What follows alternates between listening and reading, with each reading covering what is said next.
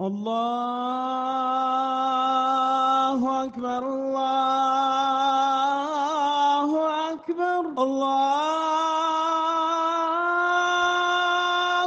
أكبر الله أكبر. أشهد أن لا إله إلا الله.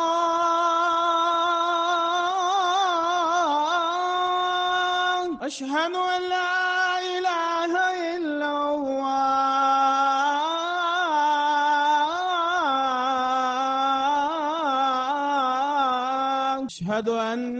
محمد رسول الله. أشهد أن محمد رسول الله.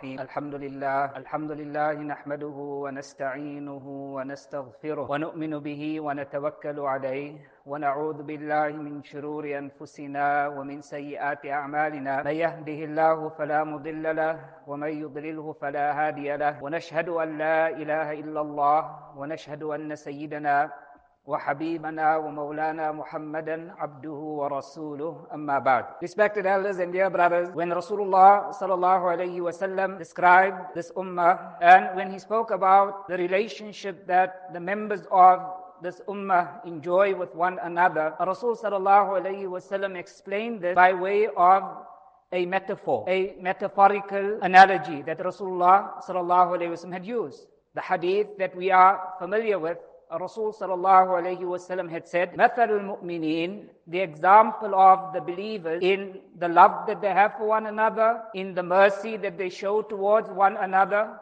in the concern that they have for one another, in regards to the relationship that they enjoy with one another. Rasul sallallahu says, they are like one body. This is a metaphor. Rasul sallallahu describes the ummah as a single body. Whenever we have a metaphorical analogy in Arabic or in any other language, there are two primary components that you have in a metaphor. You have the compared and the compared to. Here, the compared, the ummah, and the compared to the body, the physical body that we have. And when we have this type of a metaphor, we study the compared to. Why do we study the compared to? To understand what are the characteristics found in the compared to. What are the qualities found in the compared to? Those same characteristics must be found in the compared. To cite a simple example, if we say Zaydun kal bahri, Zayd is like the sea. So Zayd is the compared and the sea is the compared to. So to understand why Zayd is compared to the sea or what are the characteristics that are found in Zayd that are found in the sea, we first study the sea and we find that the sea, its most salient characteristic is its generosity. The sea gives us jewels. The sea gives us fresh meat. The sea is extremely generous. That's the salient characteristic found in the sea. Hence, that is the most salient characteristic found in Zayd. And that's why we compared him to the sea. So when Rasul wasallam compared us, the ummah, to a body, we need to study the body and understand what are the characteristics found in the body those same characteristics must be found in the ummah. Rasul sallallahu speaks of the characteristics. There are many. There are many different reasons why Rasul sallallahu compared the Muslim ummah to the body. But the Rasul sallallahu zooms into one particular characteristic, and that is the entire body reacts and the entire body responds to the suffering of one part of the body. So if there's an infection in one part of the body, then you find there are multiple symptoms. Why do we have those symptoms? The symptoms are found in all different parts of the body. Rasul sallallahu alayhi wasallam explains certain symptoms that are found because of the suffering, because of an infection in one part of the body. Those symptoms are a reaction to the suffering that one part of the body is experiencing. Now, the key thing here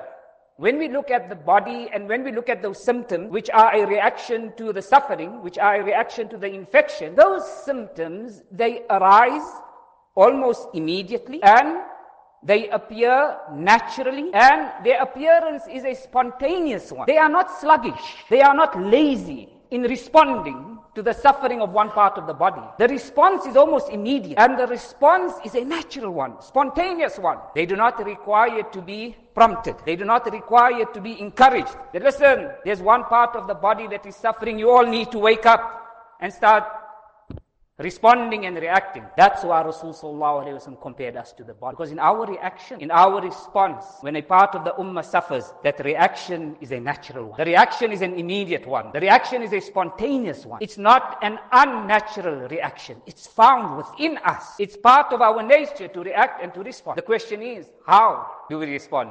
How do we react? Given the current circumstances and the unfolding events that are taking place in the land of Palestine and the region of Gaza in particular. May Allah subhanahu wa ta'ala grant them izzah. May Allah subhanahu wa ta'ala allow them to experience His divine assistance and His divine help and grant them victory over the oppressors and the enemy of Islam. And we will see that victory. If we will not see it, our children will see it. If our children will not see it, our grandchildren will see it. Rasul sallallahu has said to us that we are the rightful and we are the divinely chosen custodians of Al-Masjid Al-Aqsa. It belongs to us, regardless of what military might the occupiers may have, regardless of the sophisticated weapons they may use against us. The entire world, with all their might and all their forces, may stand against the custodians of that land, Allah says, you will, you will prevail and you will be victorious. And we take solace in that. وَالْعَاقِبَةُ لِلْمُتَّقِينَ Allah promises that the end, the result, the outcome belongs to the righteous servants of Allah. So the body reacts. When one part of the body is suffering, there's a natural reaction. Today let's focus on the reaction and the response. We are looking on helpless. We are following the events and there is this somber atmosphere in every Muslim community. Every now and again, we are hearing of a new disaster and a new attack on civilians and innocent people and so on and so forth. And it really does dampen our spirits. There is this, um, you know, atmosphere of dampened spirits and dampened emotion. Everyone is speaking about it and everyone wants to know what do we do? How do we react? How do we respond? When we go back into the life and the seerah of Rasulullah sallallahu alayhi wasallam on the occasion of Badr. Allah Ta'ala majma'een were 300 plus in number. The figure varies according to the historian. 300 plus. And they were completely ill-equipped. We know what the situation was and they had absolutely no intention of taking on such a mighty force and they were completely caught unprepared. Yet they advanced and they proceeded and they followed the instruction of Rasulullah sallallahu alayhi wasallam. The night preceding the battle of Badr, Ali radiallahu ta'ala says that the entire army, of course, they were exhausted. They left Al-Madinah al-Munawwara it was the month of Ramadan on the 12th of Ramadan. The battle of Badr took place on the 17th of Ramadan. It was a Friday. So they were traveling, and by the time they arrived, they were exhausted, they were tired. So he says the night preceding the battle, we all fell into a state of sleep, except for Rasulullah sallallahu alaihi wasallam. He spent the entire night in doing what? Dua. He spent the entire night in dua, begging, crying, supplicating to Allah subhanahu wa ta'ala. Abu Bakr radiallahu ta'ala was at his side. Sa'd bin Mu'adh radiallahu ta'ala was standing at the entrance of that simple shelter that they had constructed for Rasulullah sallallahu alayhi wasallam. And this continued throughout the night. The next morning, Rasul sallallahu alayhi wasallam, he prepared for battle and he stationed the Sahaba at his, and the war erupted. The moment the war began, Rasul sallallahu alayhi wasallam again went into his arish. He went into his little shelter that was built for him along with Abu Bakr radiallahu taalaanhu and Sa'd bin Mu'adh radiallahu taalaanhu. And what did he do? While the battle was taking place, Rasul sallallahu alayhi for the first part of the battle, he did not go onto the battlefield. What did he do? He was observing. You and I, we are observers. But what was he doing? He was spending the time in dua. He raised his hands, lifting his hands, standing, beseeching, pleading, crying to Allah that his upper garment kept on falling down to the ground. And Abu Bakr radiallahu ta'ala who is standing behind the Rasul of Allah sallallahu alayhi wasallam and he lifts the garment and he places it onto the back of Rasulullah sallallahu alayhi wasallam and it falls down and again he places it on. Abu Bakr radiallahu ta'ala who came behind the Prophet sallallahu alayhi wasallam and he grabbed the arms of the Nabi of Allah and he braced him from the back and said, Hasbuk ya Rasulullah, enough. Oh Nabi of Allah, enough. Allah has answered your dua. إِذْ تَسْتَغِيثُونَ tastaghithun. What does this mean? You desperately and genuinely, you turn and you make dua to Allah. We need to seek those moments wherein dua are answered. Are we standing at night while they are sacrificing everything? Literally, are we sacrificing our sleep at night or a portion of the night? As observers, are we really using the greatest, the greatest weapon that we have, that of dua? Think about it. On the occasion of Badr, what did the Sahaba have in terms of weapons? Nothing. Basic weapons that the traveler would no weapon that was the match to the type of weapons that they had. They had time. We have dua that is the greatest weapon that we have. And we must. And it is our duty and responsibility because Al-Masjid Al-Aqsa and the land of Al-Aqsa is the collective responsibility of the Ummah. We go to the occasion of a battle that took place thousands of years before that, the Battle of Badr. Where did it take place? The very same land. And who are the occupiers? The Amaliqah. They were the occupiers. In every era, the Muslims of that era are the divinely chosen custodians of that land. So in the time of Musa alayhi salam, his people were the Muslims. They were the Muslims, and that is why the Banu Israel, they were the Muslims, so they were the chosen people to occupy that land. And when the time of Musa alayhi salam expired, and now came the ummah of Rasulullah sallallahu alayhi wasallam, we are the Muslims. Hence, we are the custodians of the holy land of Al-Aqsa. This was a battle that was fought between the forces of Talut. He was a king of the Banu Israel, and he had marched out to remove the occupiers from the land of Al-Aqsa, the land of Al-Quds. And their forces were under the command of who? Jalut, Goliath. That battle took place in the same area, the same region. And the fight was for Al Masjid al Aqsa. When Talut crossed a certain river that is found in Jordan today, when he crossed that certain point, he was with a force of also how many? 300 plus. Roughly 300 plus, 310, according to some narration. The exact same number of Sahaba on the occasion of Badr. And when they came across the force of Talut, or the force of Jalut, and we had, we know, the famous incident of the killing of Jalut, Goliath by Dawood, by David, his biblical name. On that occasion, again, those 300, when they saw this mighty force, that was considered as the most powerful force of the time, a force that could not be defeated. What did they do? They turned to Allah. رَبَّنَا أَفْرِغْ عَلَيْنَا صَبْرًا Oh Allah, pour, أفرغ. The expression is amazing. They did not say, oh, رَبَّنَا صَبِّرْنَا Oh Allah, make us patient. Allah مرزقنا الصبر. What did they say? أَفْرِغْ عَلَيْنَا صَبْرًا Afrigh. What does afrigh means? If I take this glass and I turn it upside down, and every single drop of water comes out of the glass, that is afrigh. I've completely emptied it out. What did they say to Allah? Afrigh alayna sabra. Empty out all the sabr on us right now. That's what we need. وثبت أقدامنا. Make our firm feet. وانصرنا على القوم الكافرين. Oh Allah, you help us against the disbelieving nation. Dua. We have underestimated the power of dua. That is our duty and responsibility. That is our contribution. And Rasul has promised us in a hadith that dua, dua al-Muslim the akhihi an al-ghayb mustajab. The dua that you make on behalf of your Muslim brother in his absence is answered by Allah. Allah answers the dua. How the dua is answered, that is beyond your, beyond your ability, beyond your capability. That is in the hand of Allah. Umar ibn al-Khattab ta'ala would say, my duty is to make the dua. The rest is in the hand of Allah. But the dua is answered, whether you see it or not.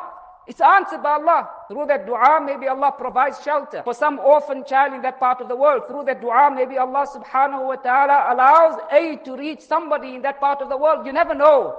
And you don't have to know. But make the dua. And that is the first thing when it comes to the natural reaction of the body to the suffering that another part of the body experiences. We said it's natural, it's spontaneous, it's immediate. That is the very first thing that we are required. And let us focus on it. Dedicate time to it. Rasul sallallahu alayhi wa said, Your dua is answered between the adhan and iqamah.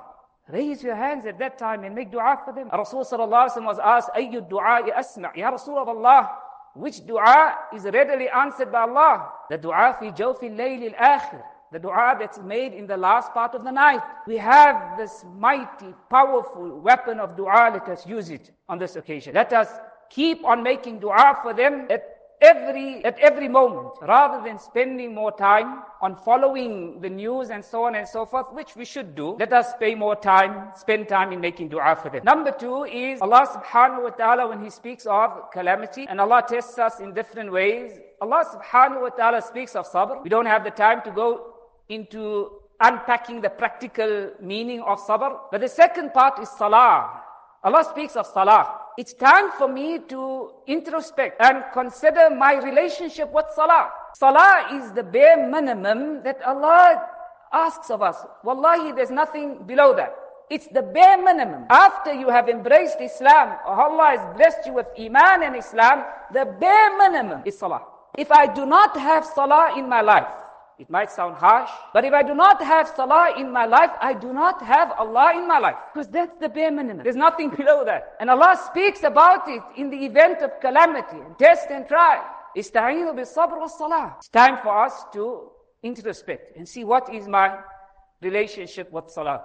وَمَا النَّصْرُ إِلَّا مِنْ عِنْدِ اللَّهِ If we understand this and we're convinced about this, that nasr, help, and divine assistance and victory will come to this ummah only from Allah's side, then we will seek the avenues which Allah subhanahu wa ta'ala has provided us with in order to seek that help. It's as simple as that. Then let us look at the type of lives we are living and the standard of lifestyle and the kind of luxuries that we enjoy. And I think this, I met a friend the other day and he said, our family decided that this year, rather than going on a 300,000 holiday that we normally do every year, we're going to downgrade. We won't go abroad. We'll go on a holiday, but we won't go abroad. That we just feel it's not right for us to do that when those people in that part of the world do not even have a home to live in. So let us consider this. It's just an opportunity for us. You know, in the suffering of one part of the ummah, there lies opportunity for another part of the ummah. And there's so much other things that we can do to try and assist and to try and contribute and play our part the natural reaction, the spontaneous reaction to the infection that's found in one part of the body. We ask Allah subhanahu wa ta'ala to grant them izzah, to grant them victory. And for a believer, it's victory. Martyrdom is a victory. Martyrdom is a victory, and we need to be convinced about that. And we need to celebrate the martyrdom of those whom Allah subhanahu wa ta'ala has chosen for the station of martyrdom. It is by selection. When Allah subhanahu wa ta'ala consoled Rasulullah sallallahu alayhi wasallam on the occasion of Uhud, notice the, the difference and the disparity in the mode of expressions between Badr verses were revealed that were rather direct and that were somewhat harsh. وما رميت إذ رميت ولكن الله رمى Post Badr, Allah said to Rasulullah sallallahu alayhi wasallam and by extension the Sahaba and by extension every ummati who enjoys victory Ma ramaita id ramaita. You're not the one who fired when you fired, who threw when you threw. It was Allah. In other words, there could have been the possibility of attributing victory to themselves to negate that. Allah says, Ma ramaita id ramaita walakin Allah rama. But on the occasion of Uhud, when they suffered losses, they did not suffer defeat because the enemy did not fulfill their objectives why they marched towards Uhud. But they did suffer losses. There the mode of expression was somewhat different. You'll find it is a gentle mode of expression because of the losses that were suffered. وَلَا تَهِنُوا وَلَا تَحْزَنُوا Don't lose courage. Yes, there is that natural, somber atmosphere that we spoke about, dampened feelings and imatahinu. Don't lose courage. ولا تحزنوا. Don't fall into a state of agitation and grief and sadness. وأنتم الأعلون. You are the most. إن كنتم مؤمنين. Hold on to your iman. You will remain supreme. Amongst the words of consolement on that occasion of Uhud, Allah said to Rasulullah sallallahu alayhi wa sallam, وَيَتَّخِذْ مِنْكُمْ شُهَدَاءَ Allah allowed the losses to take place and for you to be inflicted and affected by these losses. Why? Allah wanted to choose martyrs from amongst you. That is consoling Rasulullah sallallahu alayhi wasallam, and it should be a source of consolement for us.